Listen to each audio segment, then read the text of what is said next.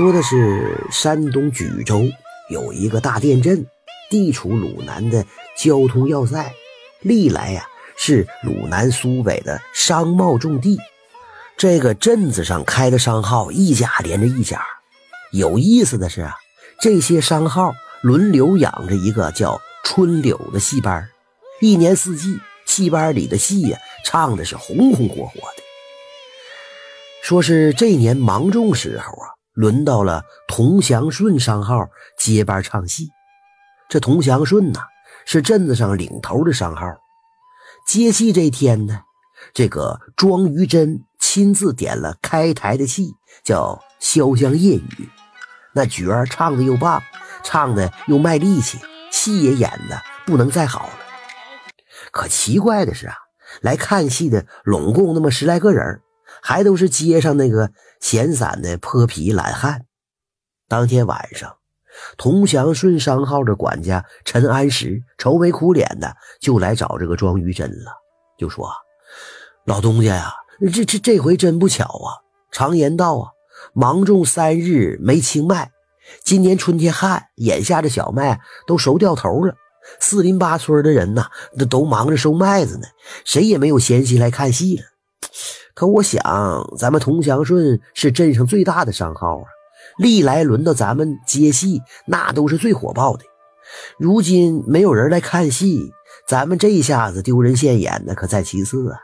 您老人家这金脸上那也无光啊，这可是事关重大呀。您说咱咱咱咱怎怎怎么办呢？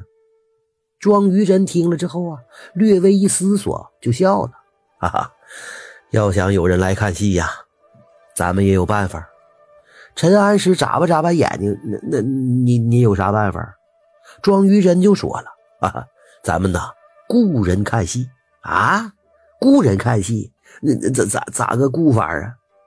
陈安石丈二和尚摸不着头脑了。庄于真就说了：“你可以带着伙计们去街上贴告示啊，凡是来看戏的，早晨到咱们商号来领条，下晚散戏之后。”凭条领钱，陈安石一听就惊叫了：“啊啊，还还还凭条领钱？老东家呀，让他们白看戏都已经是大好事了，哎，怎么还反过来还给钱？咱可不能为了脸面不顾血本啊！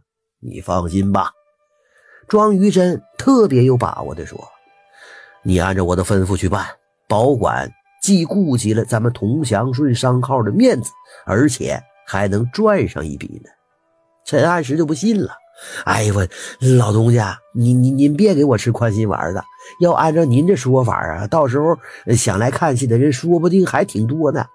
可是地里那活谁干呢？到头来不是还是没人来吗？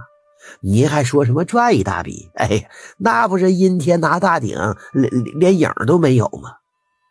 庄于真听完摇摇头说：“哼，雇人看戏花我的钱。”将来再赔多少也是我的，你只管照办就是了。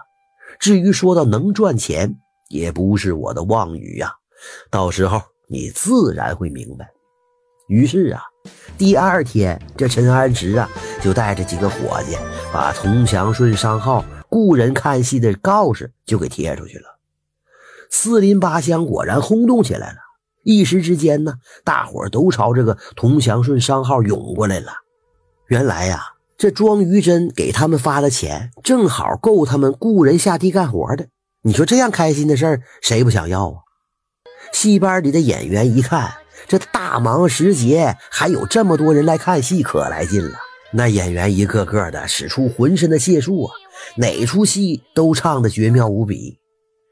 这庄于真呢，也说到做到了。凡是来看戏的，当真每个人每天凭条发钱。把个陈安石和伙计们看的那个心疼啊！戏班的演员整整唱了一个月，等到停戏的那天晚上，庄于真呢就把陈安石叫上伙计们算进出的总账，真是不算不知道，一算吓一跳。这一个月来看戏的人啊，顺便都得在这个同祥顺买些东西，这个收入啊，远远高于同祥顺雇人看戏发掉的钱。这商号真的发了一笔财了，陈安石和伙计们对庄于真那佩服的简直是五体投地呀！哎哎，老东家，您真是神机妙算呐！庄于真摆酒庆贺，端起酒杯对陈安石和众伙计说：“商号发财，你们众位都有功劳啊！我在这里敬各位一杯，谢谢大家了。”随后呢，庄于真又对陈安石说：“常言道。”生意要活做，安石啊，秋后你去把青岛的大戏班请来，咱们让他们戏班唱唱对台戏。陈安石连连答应，点头就像鸡捣米似的。打那以后啊，春柳戏班越唱越红。秋收一完，陈安石果真把青岛的大戏班给请来了。于是啊，两个戏班子唱起了对台戏。那个镇上天天热闹不已。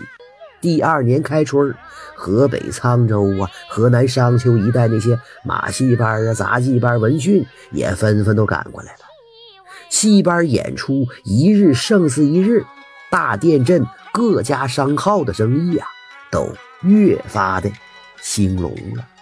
嘿嘿，这真是商号轮流养戏班，农忙时节。无人看，凭条故人保脸面，生意活做众人欢。